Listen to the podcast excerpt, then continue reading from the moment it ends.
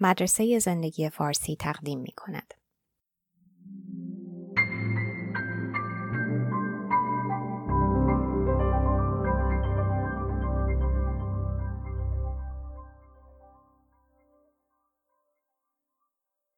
ترجمه و صدا دکتر ایمان فانی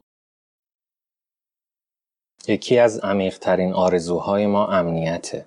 ما با پول، ورزش، رژیم غذایی، حسن شهرت، بیمه، کمربند ایمنی و عشق در واقع دنبال امنیت میگردیم و با این وجود همیشه به شدت بیپناه در خطریم. یه لحظه مغزی کوچیک و کارمون تمامه. یه لغزش مختصر و آبرومون برباد میره. یه لحظه حواس پرتی تو جاده و دیگه نیستیم.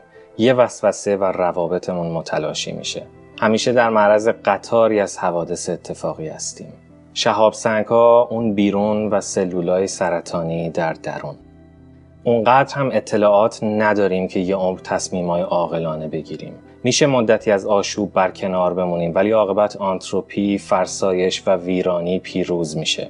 آرامش یه صبح آفتابی، پولی که پسنداز کردین، خونه ای که فکر می‌کنین مال شماست، دوستی هایی که ادعای مالکیتشو دارین، رابطه ای که حس می‌کنین قرص و محکمه هیچ کدومشون امنیت ابدی رو تضمین نمی‌کنن. ما همیشه کاملا در تیررس حوادثیم. پس موضع ما در برابر زندگی باید آسونگیری، حقشناسی و آمادگی برای پیشامدها باشه. نباید با طیفی از سناریوهای ممکن غریبه باشیم.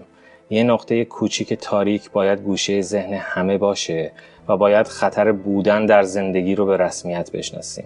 در این موضع باید با آرامش و وقار بپذیریم که در نبرد با چه خطرهای بزرگی هستیم و هر وقت تونستیم در برابر خورشید گرفتگی های زندگی که نهایتا برای همه اتفاق میافته باید تمام تلاشمون رو بکنیم که مثبت و منصف و مهربون باشیم.